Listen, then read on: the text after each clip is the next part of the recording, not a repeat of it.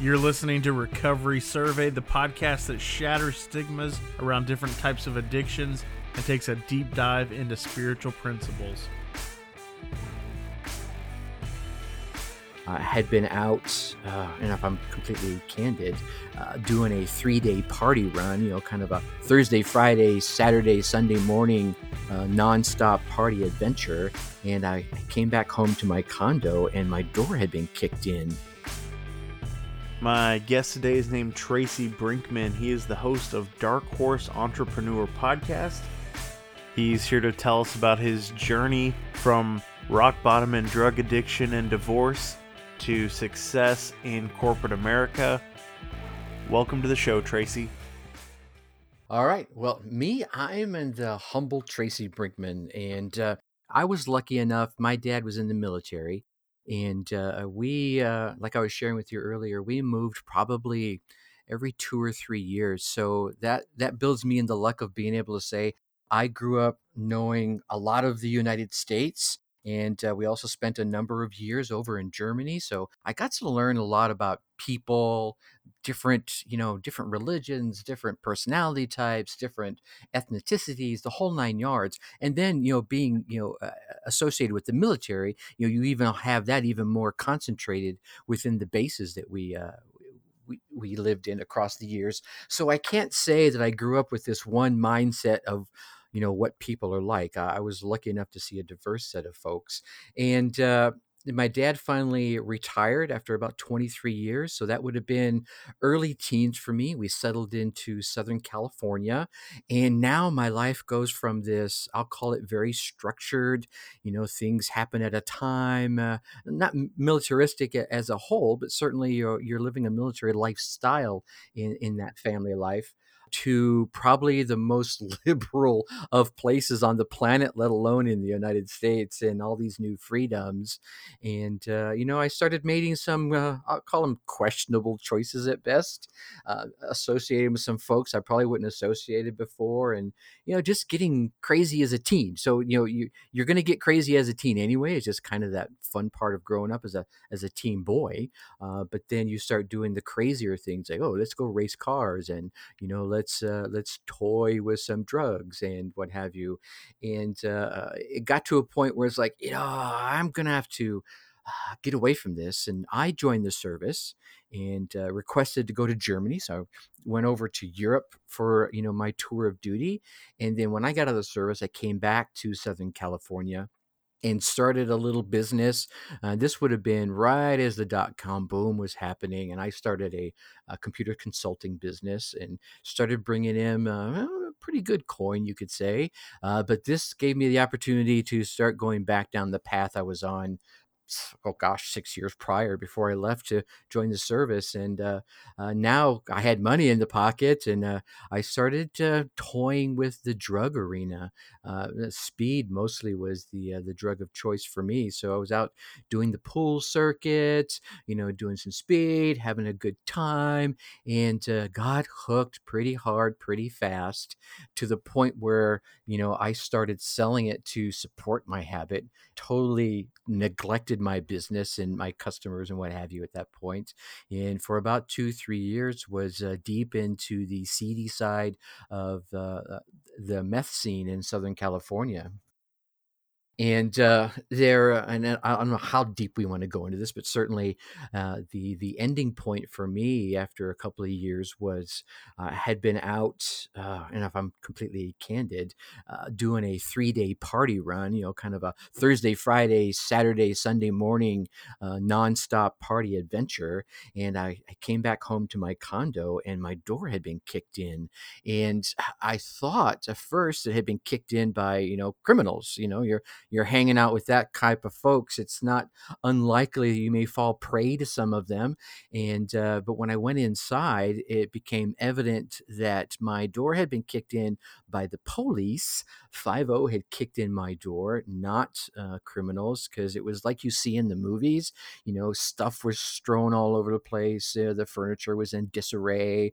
There was mashed potatoes, uh, you know, instant potatoes and cereal dumped out on the counter and in the sink as they were looking for things.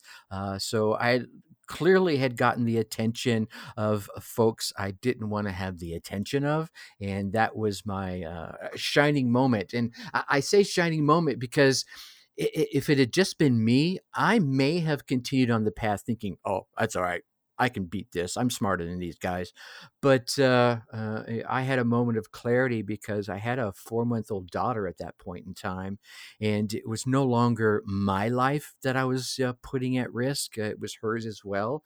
So it became that, uh, you know, tap on the shoulder we'll call it an angelic tap on the shoulder. And uh, I, decided to clean up my act and clean up my life and God, you know, thank the heavens and or whoever you may believe in. Uh, thank the powers above. I had a awesome set of parents and a very supportive uh, i call him my brother we had known each other since uh, our early teen years and uh, you know uh, i called him my brother till he passed away just a few years ago so they helped me um, in getting in cleaned up and, and what have you. So that's the uh, that's probably one of the, uh, the, the big stories that came into my recovery piece. I'm not sure if there was anywhere you wanted to root around in that, uh, you know, uh, more questions about it. That sounds really intense. Did the police find anything? Did you get charged, or was that more of a wake up call for you? It was uh, it was a it was a little of both. I didn't get any charges. Uh, what what here's what kind of happened to tell the rest of that uh, that piece of the story. So you know, obviously starting to shuffle things around and trying to clean up the home a bit. And when I came home, it was uh, you know in the middle of the night. It was oh dark thirty in the morning, and uh, so I ended up uh, um, you know shuffling around. I was still pretty wired and awake um, from the the speed I was doing, and as I was moving around the house, uh, you know, knock comes on the door, and I open the door, and two gentlemen introduce themselves as uh, detectives, and you know, they come on in, and they're you know asking me about uh, what happened, who I was, et cetera, et cetera, and did I have any ID? So if I take a step back, before I went on this three day party binge, I had uh, gone out with a friend of mine, and uh, we went to the, sh- the the firing range, and uh, we had a you know we he is a, a, big gun advocate. I didn't have any weapons at the time in my home thank goodness with the raid right? Um, but we had been out to the firing range and i asked if i could hold his guns because i wanted to go back to the firing range the next day or so and so i had him in my briefcase and so when these these uh, detective asked me for my id i said yeah sure it's right over here in this briefcase and i wasn't thinking anything about it. I walk over i open the briefcase as soon as i open the briefcase they see them and it was a, a it was a 38 and a, a 357 was in there and you know one one guy hollers gun! to his partner as he's launching himself in the air to tackle me onto the couch and quickly handcuff my hands behind my back and and I hold no grudge about this because if I was a police officer who had been who was investigating a potential you know drug you know drug dealer's home and this guy opens up a briefcase and there are two weapons in there i think i would have reacted the exact same way. Uh, so i get hauled down to the um, the police station and you know they they were asking some very knowledgeable questions. They knew a lot about my life at that point but I don't think they knew for sure. They were asking the questions of, you know, is this person, do you know this person? Do you know that person? And I'm thinking to myself, yeah, I know that person, but I'm like, no, uh, no, you know, kind of thing. And uh, they told me that the weapons had been reported stolen. And, uh, you know, the, the gentleman who was a, a good friend of mine, gets called down to the police station and tells the police, "Oh, that's right, I forgot. Tracy um, uh, was carrying those for me because we were going to go back to the gun range, and so those stolen weapon charges were, you know, dropped as uh, that was recanted."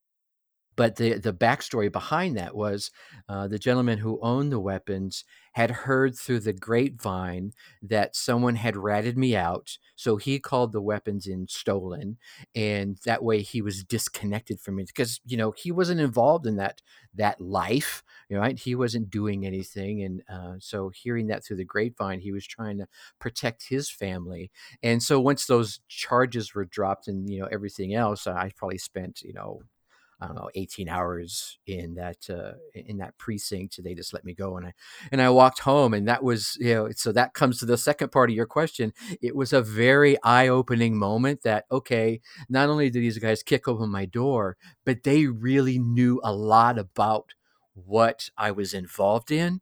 And so if I stayed involved, it was probably not a good idea and uh, hence, like I said earlier, I made that decision along with the fact that you know I had the newborn daughter uh, that was in the mix that would definitely be impacted to the rest of her life. All right, so that leads me to my next question. Sure. Did you stop cold turkey? Did you go to rehab? Did you do a detox? What does that look like? I I stopped cold turkey. I literally, you know, uh, packed up uh, a suitcase full of clothes and everything for my daughter, and went to my mom and dad's house. You know, I won't say literally on my knees, but pleading for their help. Uh, I told them, I said, I need to get off this uh, these drugs now. I told her that if mom, if I don't do any drugs, I'm going to be sleeping probably for two, three, four days straight. And I need someone to keep an eye on my daughter. And then, of course, I'm going to need to rebuild my life and, you know, get a job and, and what have you. And the only way I felt I could do that was completely disconnected from anyone that, uh, you know, I had been associating with before. And while they only lived about 20 miles away it was it may have been on the other side of the world because those two worlds were so uh, separate from one another that i knew being you know being that far away uh, world wise not to you know uh, not by miles would certainly lend to my uh, recovery and i did. I mean i probably slept almost three days straight, you know, getting up for the occasional meal and, uh, you know, body relief. But, uh, you know, my, like I said, my parents were amazing and very supportive through this. They, they showed me no remorse for what I had put myself through. And trust me, I heard plenty of earfuls, especially from my dad, about risking my daughter's life. My dad was very pro family, and and thank God for that because that's probably what triggered my decision when the you know when I was walking home from the precinct of oh my God, my family, my daughter, right? Uh, that was probably ringing inside me because he had stilled that uh, within me uh, during my uh, years growing up. All right. So you said you went to your parents' house, you got cleaned up, you stopped using drugs. What are you doing in that time period? What's going on in your life? And then maybe we could jump to what's going on now in your life and what your life looks like today. Oh my gosh, so much better. Uh, B- before we fast forward though, I um I did want to share one piece of the recovery process for me that I think uh, was kind of important to the story.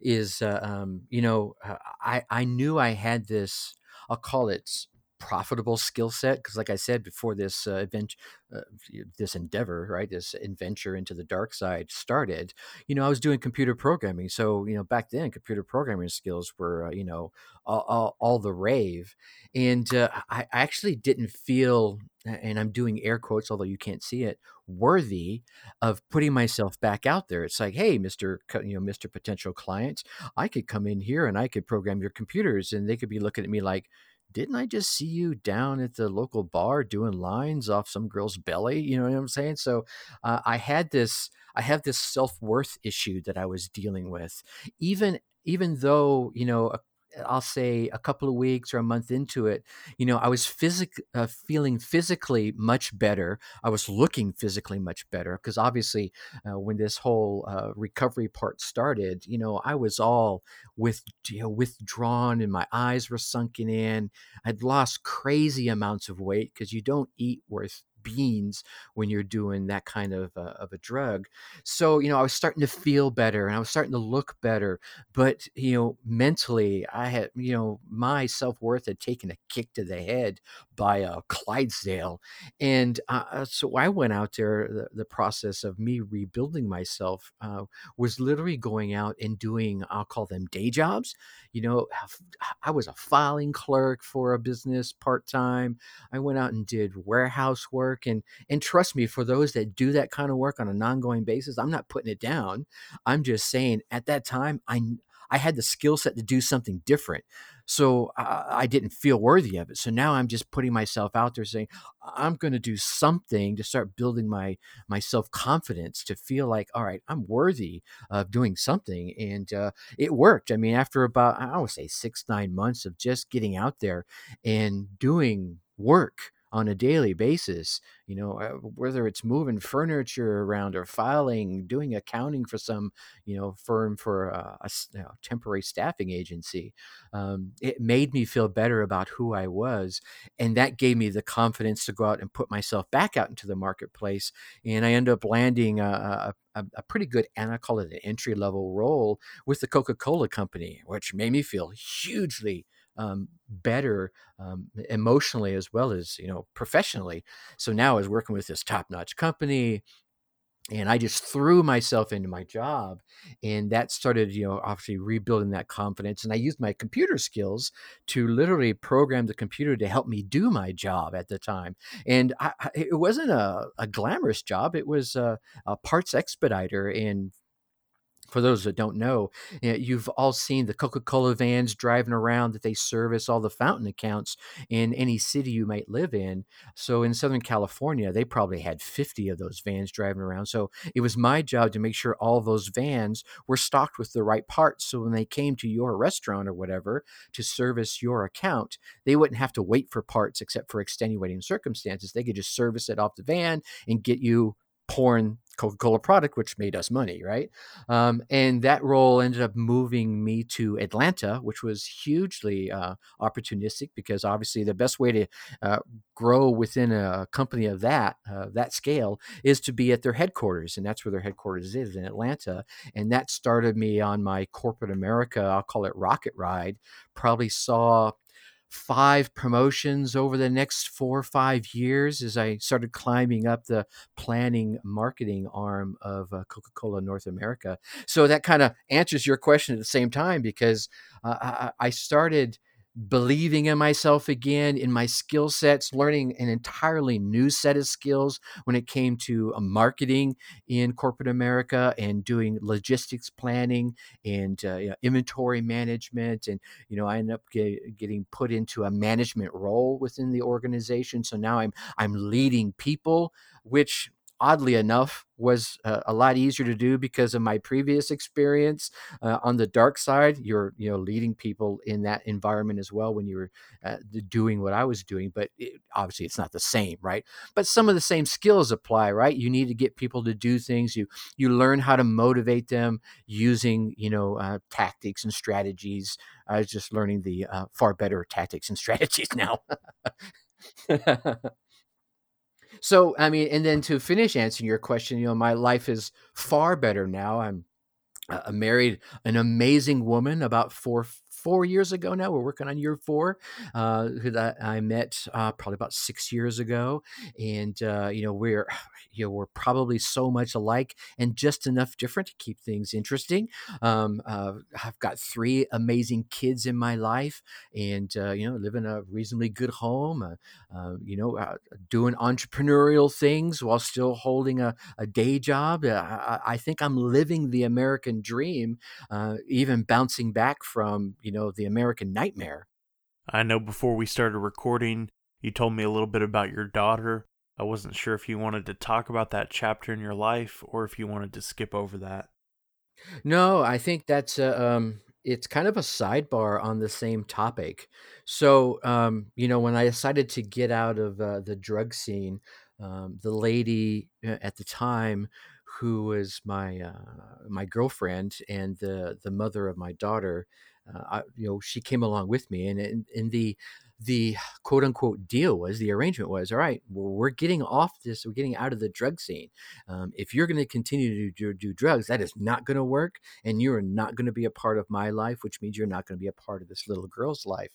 And that probably worked for i don't know three four months and she started uh, you know redabbling back into the drug scene i think it was a little harder for her because um, by profession she was a barmaid you know so she was working in in bars and uh, you know and especially in Southern California, about any bar you could go into, it was easy to, you know, find any kind of drug, be it marijuana or speed or cocaine or whatever, you know, back then. So it was, it, it, for me, I totally disconnected from this, you know, the scene, like I said, and all the people around it, uh, and brought her with. But here she was re-immersing herself into it and that's you know if you if you've been down that path it's really difficult to associate with you know those kind of folks and still stay away especially when you're early on in your recovery.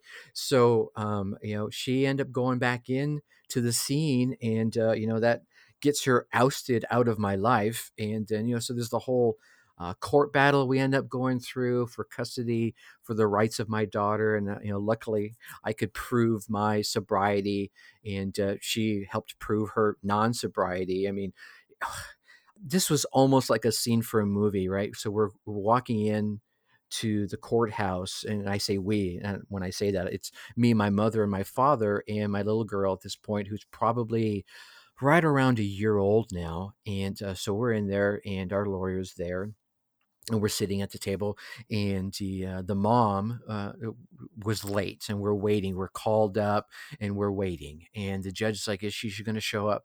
All of a sudden we hear these and this is no exaggeration the clicking of high heels on the marble floor of the courtroom and i turn and look over my shoulder and if i could dress her any more like a streetwalker. I, don't want to be rude, but I, I just I want to give people a picture. You know, it was a skin tight dress that stopped way too high on the thighs, probably four inch high heels, um, a preponderance of makeup, and uh, you know, walking in looking like that. I'm thinking, oh my god, how could you present yourself like that to the court? And you know, uh, it, as I think about it right now, I, which probably helped me in the process that this is not the image you want someone even a mother presented with. And then she was clearly you know a little spun on the her drug of choice at the time which you know made the i think the judge's decision a whole lot easier. Uh, you know it awarded me full physical custody and then gave her you know uh, what is that called? Uh, supervised visits uh, for you know every other weekend and then over that time she you know got deeper and deeper into things so it was you know represented to the courts that uh, she was not staying away she wasn't being um, uh, clean and sober so that gave me full of both which was perfect because uh, that was right about the time i had got my role the role i was doing at the at the coca-cola company was actually moved to atlanta and so I was able to get that. And uh, as part of that move, I had a, a new lady in my life, and uh, so she came out to to uh, Atlanta after we were married, and she stumbled into the drug scene in Atlanta, and uh, or excuse me, let me back up.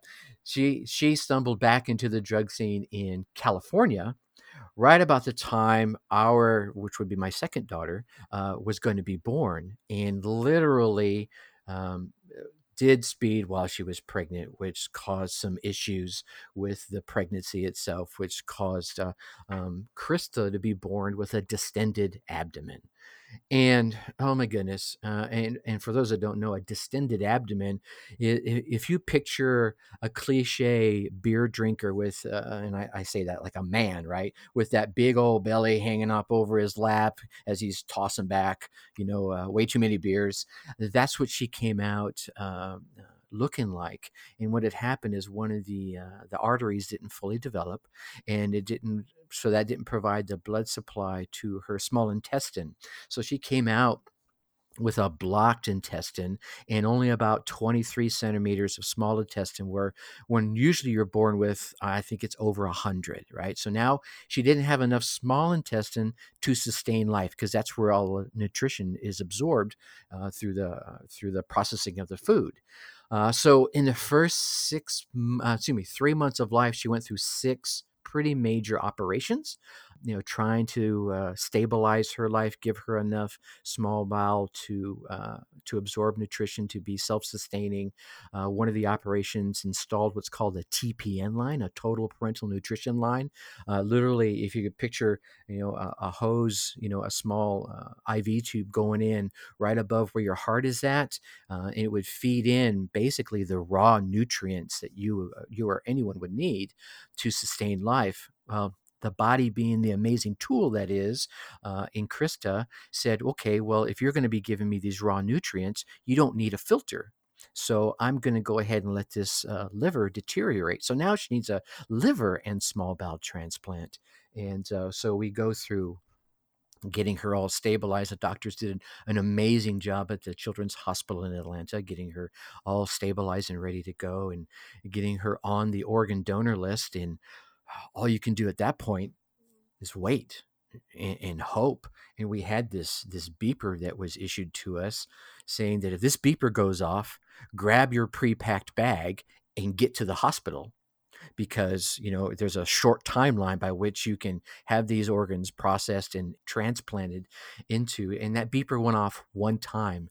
And uh, anyone who's uh, you know uh, been a mother or a father and you know they're they don't know when the due date is and they just know the you know basic timeline you know they've got all those bags pre-packed and probably sitting uh, by the door which we did. We had them sitting in a little closet right there by the front door and you know i think i broke every land speed law physically possible as I was driving towards the hospital after that beeper went off. And unfortunately, the uh, uh, the donor, um, it was a, a, youngster, I believe it was a young boy, if I remember correctly, um, unfortunately had been um, the victim of abuse and the damage in the, the potential donor of the organs was too severe. So uh, it was a, ended up being a false alarm as a result.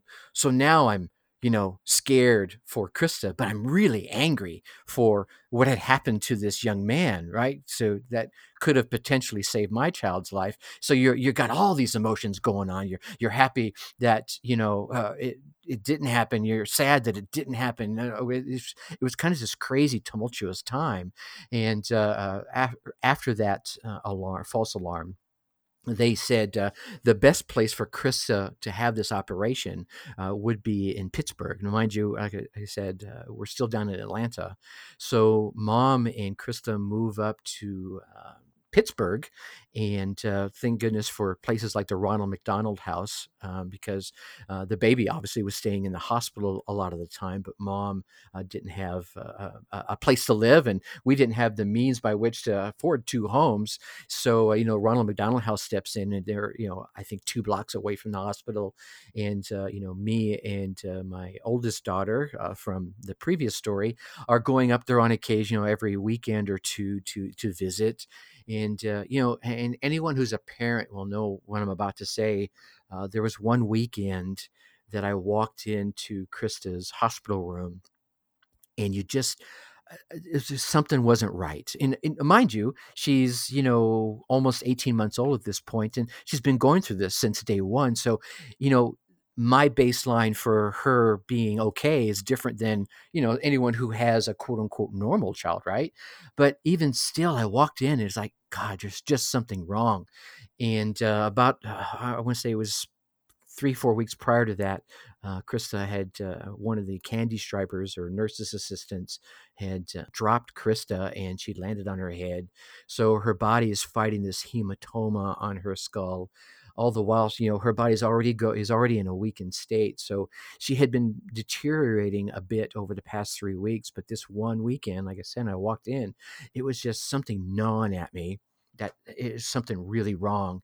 And so i pull the doctor aside and i'm asking hey if the organs were available right now do you think she would survive the operation I got a lot of doctor speak, you know, him hauling around, and, and, no joke, grabbed him by the the the you know the collar of his uh, probably a sleeve of his coat, and pulled him into a, a janitor's closet in the hallway, and closed the door. I said, "Look, it's just you and me, right? No hospital administrators, no insurance companies, just two people talking about the life of my daughter." And I finally got the answer.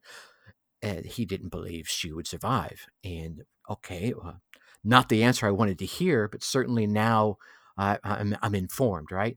Which led me to my next question. Do you think she will, her health will improve to the point where she would survive? And eventually the answer came out that I uh, didn't believe that she would be able to regain enough physical stamina or health, whatever you want to call it, to survive the operation. And so at this point, you know, she's on a respirator uh, because of the deteriorating health issues I, I, mentioned earlier. So the question becomes, you know, uh, uh of us as parents, do we leave her on the respirator or not? And anyone who's faced with this decision, it's very personal. And whatever decision they've made or will make in their lifetime, it is just that. It's very personal. But for me, it felt like if I was going to keep her here uh, on machines, keeping her alive, I'd be keeping her here for me. And that would be selfish. And I had spent enough time being selfish in those dark drug induced days, almost risking the life of my uh, now oldest daughter. So, you know, for me, it, the decision was pretty easy to well not easy but it was a lot more logical to not be selfish and keep her there for me while she's in pain and so we disconnected the machines uh, wrapped her up in her favorite blanket and i literally no joke sat down in the rocking chair that was in her er room and rocked her to sleep one last time. Sorry, getting a little misty eyed just thinking about it.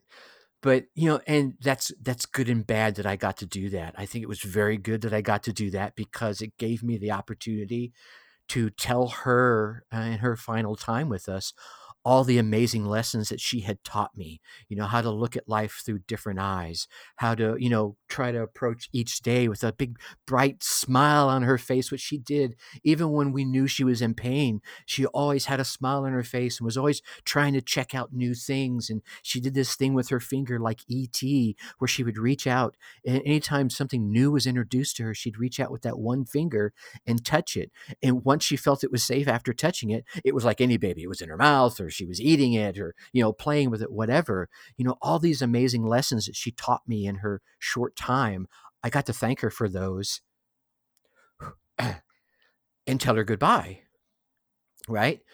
So you know that was you know emotional a roller coaster, you know, dark time number two. And I think having gone through and and gone through successfully uh, my drug addiction and sobriety of that, it helped me not go back because I could easily say, okay, whatever you believe in threw this curveball at me. I don't deserve this. I you know i could i could throw all the blame and start saying okay i'm going to start doing some drugs just to you know uh, uh just to you know, deaden the pain so to speak. Um, but uh, again for me that would have been selfish. Plus i still had my oldest daughter you know looking at me with these big brown eyes going hey daddy what's going on? you know and how do you explain death to someone who's probably four or five you know and, and everything. So having gone through that and you know and recovered from that i think helped me stay on the right path in this uh, next big emotional and traumatic time in my life. I can't even begin to imagine what that would be like. I'm so sorry for your loss it's a tough one to explain to folks. It, it really is because you know uh, I I say and I still believe to this day. I mean I've I've known a lot of people in my fifty plus years on this planet, and I've never disliked someone to the point where I could wish them that level of pain. I there's no one on this planet that I hate so much, and I don't use that word easily, that I would want them to feel that because it's it never goes away, right? I mean, even telling the story, I, you know, I'm getting wispy eyed, but it can break you or it can define you, and uh, I try to make it uh, definitive, right? Uh, I threw myself back into uh, work uh, and, and, personal development became a huge part of my life. Uh, I learned my I won't say love, but certainly uh, my my uh, draw towards public speaking because while Krista was going through everything, uh, anyone who would listen and probably a few people that didn't want to listen heard about the pros of uh, being an organ donor. So, and after her passing, I continued that uh, that speaking and as I got into personal development to help me learn more about enhancing my mindset and keeping myself from going back to the dark path. You know, not to sound like Star Wars or anything, but um, I started, uh, you know, using those messages on platforms of, you know, 1, 5, 10, 50. You know, I, have spoken up to uh, uh, 5,000, I believe it was, at a doctor and nurse convention. So, you know, I found a number of passions coming out of this, of both pains. Uh, and I think that's probably one of the magic pivot points for me is every you know, and I'll be cliche every they say every dark cloud has a silver lining and, and I think there's some truth to that. If you're willing to stare into the dark cloud and find what learnings you can glean from them right? What can what can you glean from having been uh, an addict, whatever addiction may be to you. It could be drugs, it could be alcohol, it could be you know sex or pornography or whatever. Right? What can you glean out of that uh, after you start down your recovery path? What can I glean out of losing a daughter? Well, gosh, it, it helped me remember all the lessons my dad taught me about how important family is. You know, they're not going to be here forever. Sometimes they'll be here far you know forever comes a lot sooner than you think Man, it sounds like you've been on a difficult road and you've faced a lot of challenges, and I'm just really blown away by your optimism and your positive attitude. I think for me, one of the big ways I've been able to be positive about it is I own it right? I own the fact that nobody made me drink what I was drinking back then. No one made me do the drugs I was doing. No one forced uh, me to roll up a dollar bill and go, right? No one made me do any of that. I I, I made bad choices, and I own them, right? Uh, and I owned the uh, the dark side. Uh, so, not trying to hide from that doesn't make me have to tell fibs or alter stories or you know not everyone wants to say you know what? I used to do drugs as a teenager. And i think so many people want to ignore or you know hide away from and that causes some conflict internally and then that conflict will you know it's going to alter how you think it's going to alter your perception of reality and everyone's perception of reality is their reality. So I think being able to say, yeah, I I did stupid crap, right? And uh, I've paid a price for that. The person that was in my life that was Krista's mom did stupid crap. And Krista paid a price for that, right? And so we all paid a price for that. So I can't go around blaming God or Allah or the universe or or the doctors or the drug dealer. I can't blame anyone. Uh, so that makes it a lot easier to say, okay, well, that means more of this stuff is in my control than than not. If I'm blaming someone, then I'm I'm relinquishing that control to someone else, and now I'm fighting for that control. Well, it's inside kind of thing. So that I think that's a huge factor in being a lot more positive about it than uh, than some folks uh, would would be. I really appreciate you being on the show and sharing your journey with us. In closing, would you like to maybe tell the listeners about your podcast or shout out your social media accounts? I, I definitely would. Thank you so much. Uh, I, like, you mentioned earlier, I, I, am the host of the the Dark Horse Entrepreneur Podcast, which you can find on any of the uh, the major platforms and a lot of the minor ones as well. But if you don't want to go searching for it, you can certainly uh, go to my website, which is darkhorseschooling.com. And then uh, there's a podcast tab there. You can check out all the podcasts. Again, it's all focused on uh, you know entrepreneurship and personal development, trying to share some of the lessons I've learned over the years. Tracy, thank you again for being on the show. I really appreciate it. Thank you so much.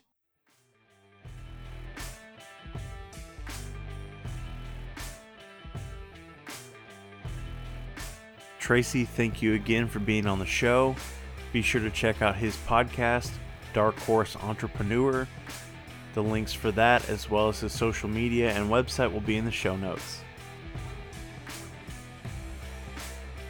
You've been listening to Recovery Survey. If you got anything out of today's episode, I'd ask you to please leave us a five star review and share this episode with a friend.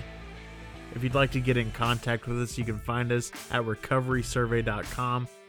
You can listen to all of our episodes on the website as well as connect with us on social media where you can get previews for upcoming episodes. Hey guys, I wanted to let you know about an exciting new partnership with Broken Chains Apparel. They're a custom online shirt retailer that designs cool shirts for people in recovery. They want you to be proud of your recovery and wear it boldly. They're offering our listeners a 20% discount. All you have to do is use the promo code RECOVERY at checkout. Go grab your shirts today at brokenchainsapparel.com and follow them on Facebook and Instagram at Broken Chains Apparel.